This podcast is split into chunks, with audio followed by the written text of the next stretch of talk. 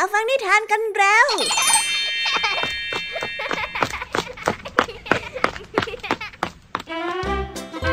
สวัสดีค่ะน้องๆ ยินดีต้อนรับเข้าสู่ชั่วโมงนิทานกับรายการคิสอา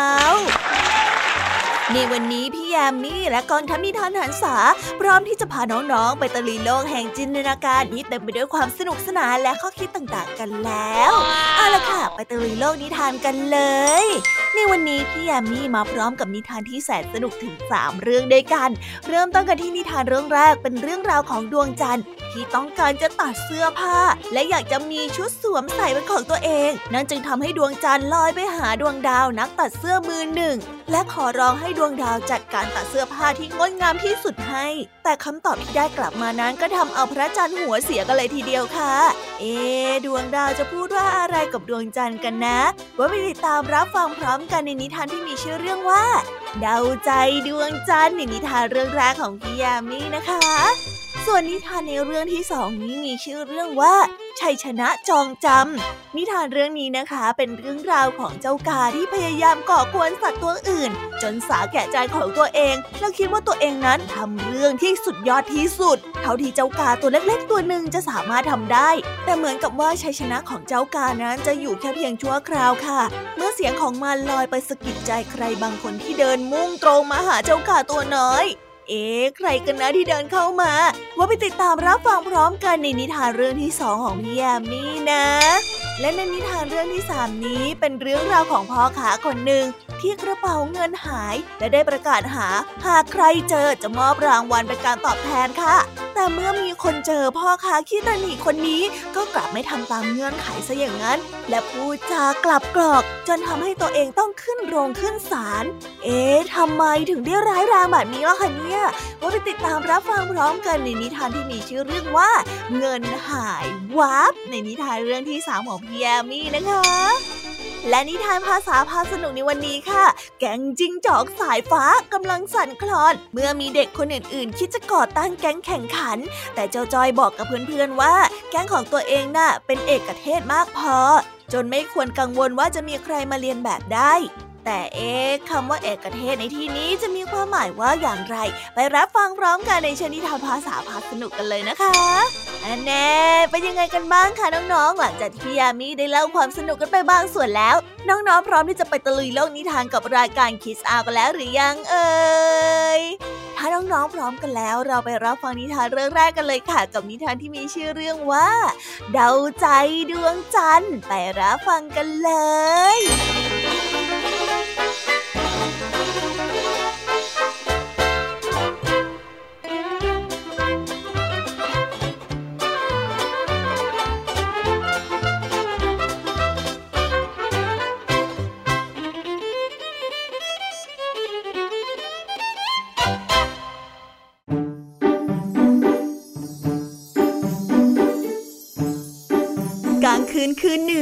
ระจันทร์ได้ลอยไปหาดวงดาว ซึ่งมีอาชีพเป็นช่างตัดเสื้อ นี่เธอ นี่เธอ ช่วยตัดเสื้อให้ฉันสักตัวหนึ่งสิ เอาแบบสวยๆ แล้วก็ให้พอดีพอดีกับตัวของฉันด้วยนะจ๊ะ แต่ดวงดาวช่างตัดเสื้อได้สายหน้าแล้วได้ตอบกลับไปว่า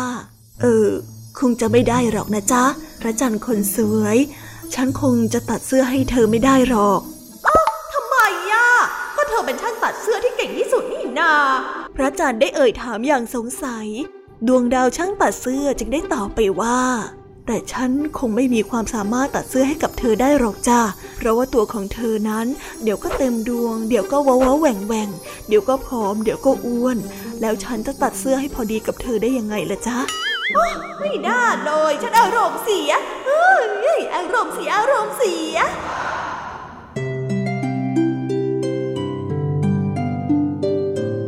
นิทานเรื่องนี้จึงได้สอนให้เรารู้ว่า คนที่ไม่มีความสม่ำเสมอ มักเอาแต่ใจยาก และไม่ได้รับความไว้วางใจจากผู้อื่น น้องๆฟังแล้วก็อย่าทำตัวโลเล เปลี่ยนไปเปลี่ยนมาเหมือนกับเจ้าดวงจันทร์กันนะคะ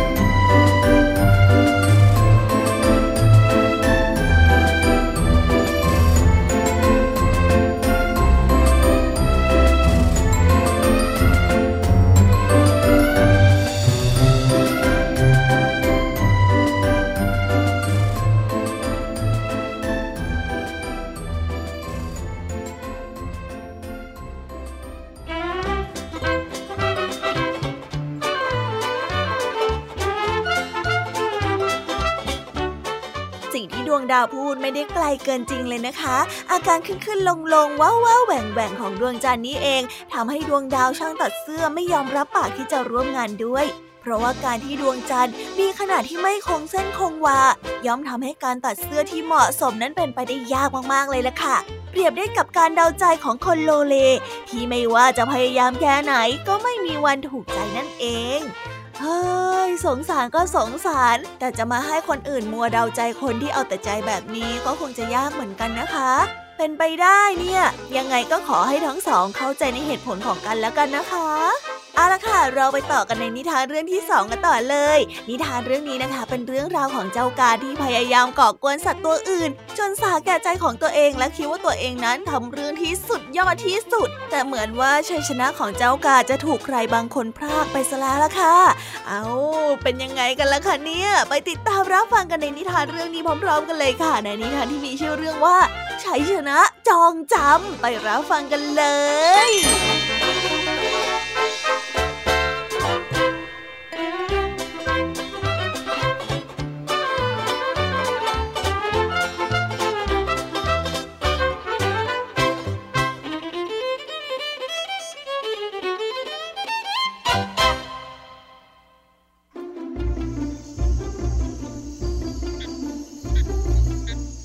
ณท้องนาที่แสนกว้างใหญ่ ต้นข้าวได้ผิวไหวโอนเอ็นไปตามสายลม มีวัวแก่ๆตัวหนึ่งกำลังแทะเล็มหญ้าอยู่ที่ใต้ต้นไม้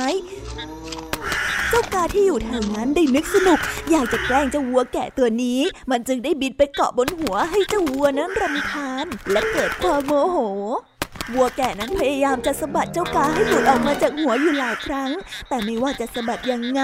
กาก็ยังคงบินกลับมาเกาะมันทุกครั้ง กาดีใจที่แกล้งเจ้าวัวได้สำเร็จ มันจึงได้ส่งเสียงร้องชอบใจไปว่า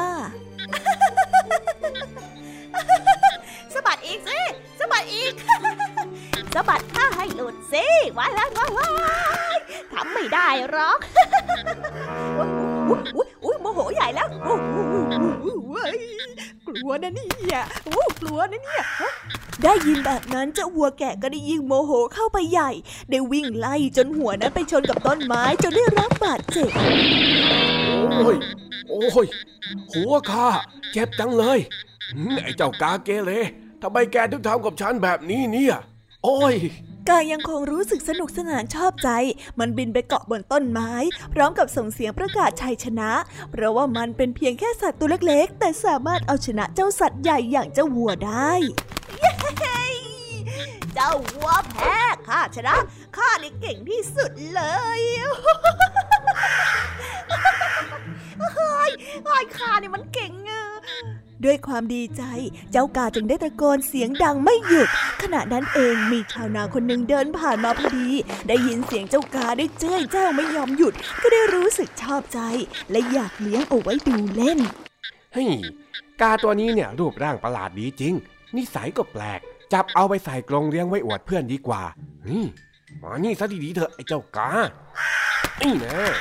ชาวนาจึงได้จับมันไปขังไว้ในกรงทำให้กาไม่มีอิสระที่จะโบยบินไปยังที่ต่างๆ ตามที่ใจตนเองนั้นต้องการเหมือนที่ผ่านมาอีกเลย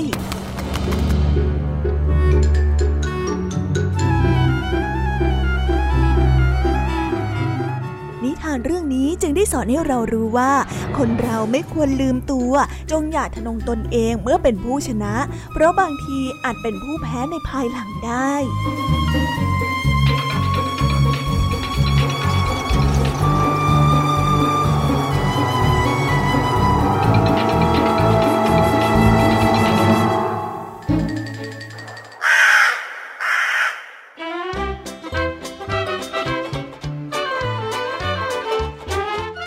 นะเพียงแค่ชั่วครู่แต่ถูกจองจำตลอดไป ไม่รู้เหมือนกันนะคะว่าจะเรียกผลแห่งกรรมได้หรือไม่ แต่พี่แยมมี่คิดว่าการที่เจ้ากาไปสร้างความเดือดร้อนให้กับผู้อื่นนั้น เป็นหนึ่งในการบ่มเพาะนิสัยที่อันตรายแก่ตัวเองมากๆเลยนะคะ เมื่อมีชัยชนะก็หยิ่งพยองแล้วก็อวดดี จึงนำมาซึ่งความหมั่นไส้ของศัตรู และท้ายที่สุดการประกาศชัยชนะของเจ้ากา ก็เป็นเหตุทำให้มันกลายเป็นจุดสนใจและถูกจองจำนั่นเองค่ะ นี่ถ้าหากว่าไม่ทำตัวเกเรไปแกล้งคนอื่นตั้งแต่แรก เรื่องราวก็อาจจะไม่บานปลายถึงขนาดนี้ก็ได้ ยสงสารเจ้าค่ะจริง ๆ เลยเอาละค่ะ เราไปต่อกันในนิทานเรื่องที่สามกันต่อเลยดีกว่า ซึ่งนิทานเรื่องนี้นะคะ เป็นเรื่องราวของพ่อค้าคนหนึ่งที่ทำกระเป๋าเงินหาย และประกาศว่าหากใครหาเจอจะมอบรางวัลตอบแทน แต่เมื่อมีคนมาเจอค่ะพ่อค้าขี้ตระหนี่คนนี้ก็กลับไม่ทำตามเงื่อนไขซะอย่างนั้น และนำมาสู่การโต้เถียงถึงชั้นศาลไปรับฟังนิทานเรื่องนี้พร้อมๆกันเลยดีกว่าค่ะในนิทานที่มีชื่อเรื่องว่า เงินหายวับไปรับฟังกันเลย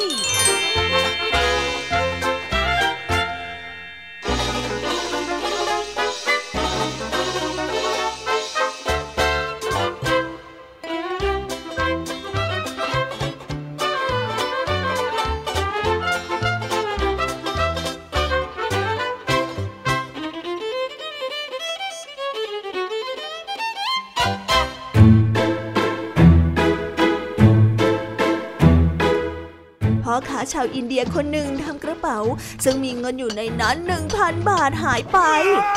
เขาจึงได้ประกาศว่าหากใครเอากระเป๋าเงินนั้นมาคืนให้เขาได้ เขาจะให้รางวัลทั้งหมด 100 บาท ต่อมามีคนจองคนหนึ่งเก็บกระเป๋าใบนั้นได้ จึงได้มาหาพ่อค้าเพื่อที่จะรับรางวัลพ่อค้านั้นเป็นคนขี้ตนีเสียดายที่จะต้องควักเงิน 100 บาทให้กับเขาพ่อค้านั้นจึงได้แซงเป็นตื่นตระหนกตกใจ โดยกล่าวออกไปว่าแหวนเพชรวงหนึ่งในกระเป๋านั้นหายไปด้วย สุดท้ายทั้งสองก็ไปหาผู้พิพากษาที่ศาลผู้พิพากษาได้ถามพ่อค้าว่า ท่านแน่ใจหรือว่าในกระเป๋าของท่าน นอกจากเงินเหรียญแล้วยังมีแหวนเพชรอีกวงหนึ่งน่ะ อืม แน่ใจเลยทีเดียวละนายจ๋า พ่อค้าได้ตอบอย่างมั่นใจ ผู้พิพากษาก็ได้กล่าวต่อว่า ดีมาก ในกระเป๋านี้มีเงินอยู่เพียงร้อยเหรียญเท่านั้น ไม่มีแหวนเพชรอะไรเลย แสดงให้เห็นว่ากระเป๋าใบนี้ไม่ใช่กระเป๋าของท่าน ฉะนั้นกระเป๋าใบนี้ข้าจะเก็บรักษาไว้ก่อน เพื่อคอยให้เจ้าของที่ทำหายมารับไป ส่วนท่านก็ควรไปหากระเป๋าที่มีแหวนเพชรของท่านให้เจอซะ โชคดีนะ โอ้ย อีนี่ไม่น่าเลยนะนายจ๋า แทนที่จะเสียแค่ไม่กี่บาท แต่กลับต้องเสียต้องเป็นพันแน่ สวยจริงๆ ไม่น่าโลภเลยเรา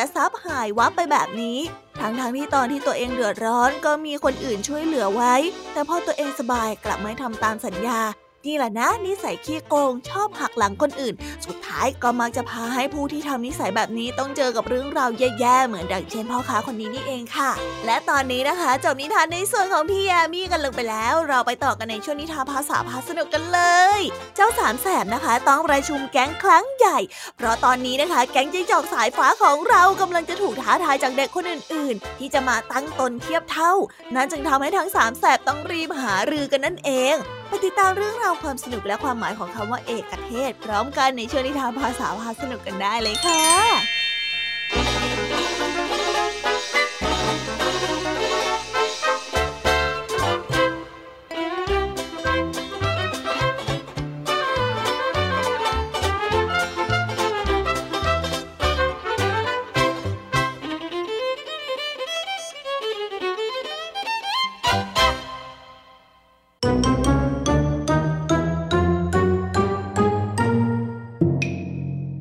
ษาพาสนุก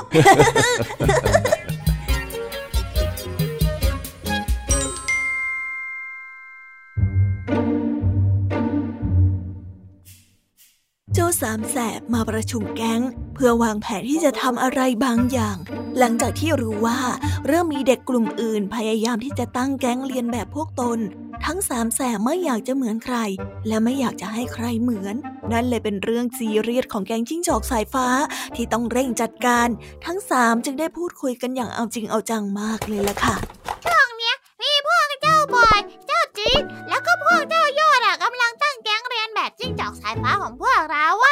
ช่ช่แค่นั้นนะนอกจากนี้ยังมีพวกเด็กผู้หญิง อย่างน้องแป้งกับน้องฟลุกอีกด้วย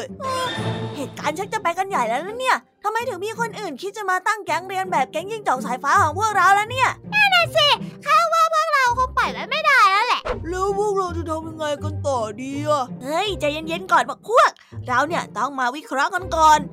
ไม่ต้องวิเคราะห์วิเคราะห์แล้วแล้วก็เดินไปว่าพวกมันเลย ไปถามว่าทำไมจะต้องเรียนแบบเราเฮ้ย แบบนั้นมันแรงไปเปล่าไอ้แดงตรงไหนเล่าก็เราตั้งแก๊งยิ่งจอกสายฟ้า เล่นกันมาเป็นปีๆแต่จู่ๆก็มีคนมาขโมยไอเดียไปเล่นแบบนี้ ใครจะไปยอมเล่าข้าไม่ยอมเฮ้ยไอ้แดงเองก็ใจเย็นๆลงก่อนสิ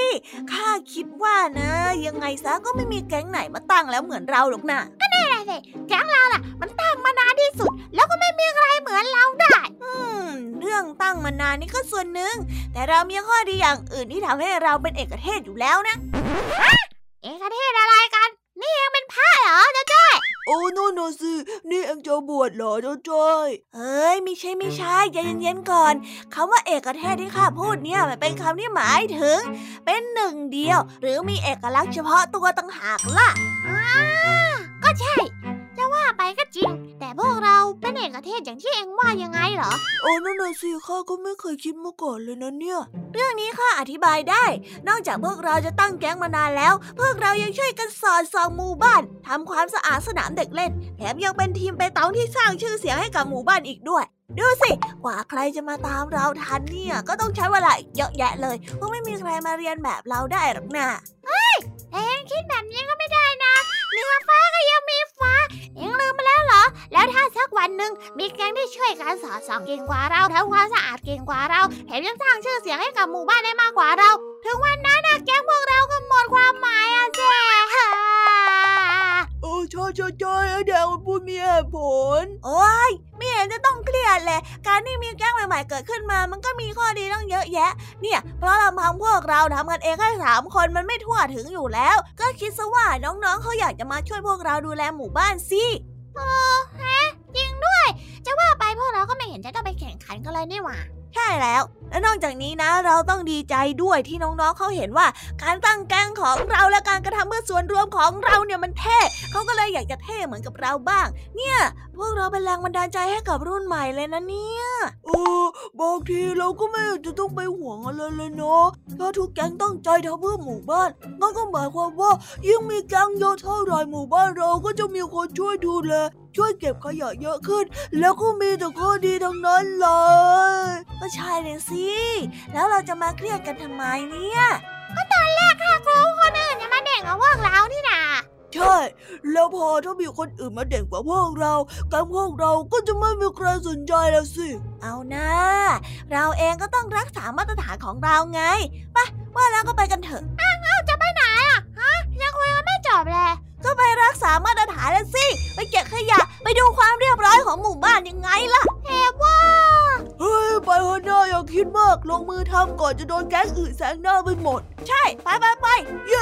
้ลุย นะคะ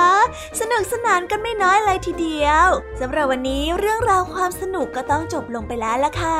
พวกเราและรายการคิสอาวก็ต้องขอบอกมือบายบายกันไปก่อน ใครที่มารับฟังไม่ทันสามารถไปรับฟังย้อนหลังได้ที่ไทย PBS Podcast นะคะ วันนี้จากกันไปด้วยเพลงเพราะๆในช่วงสุดท้ายของรายการ แล้วไว้เจอกันใหม่ในตอนถัดไปสำหรับวันนี้ สวัสดีค่ะบายบาย เป็นเด็กดีของคุณพ่อคุณแม่นะคะ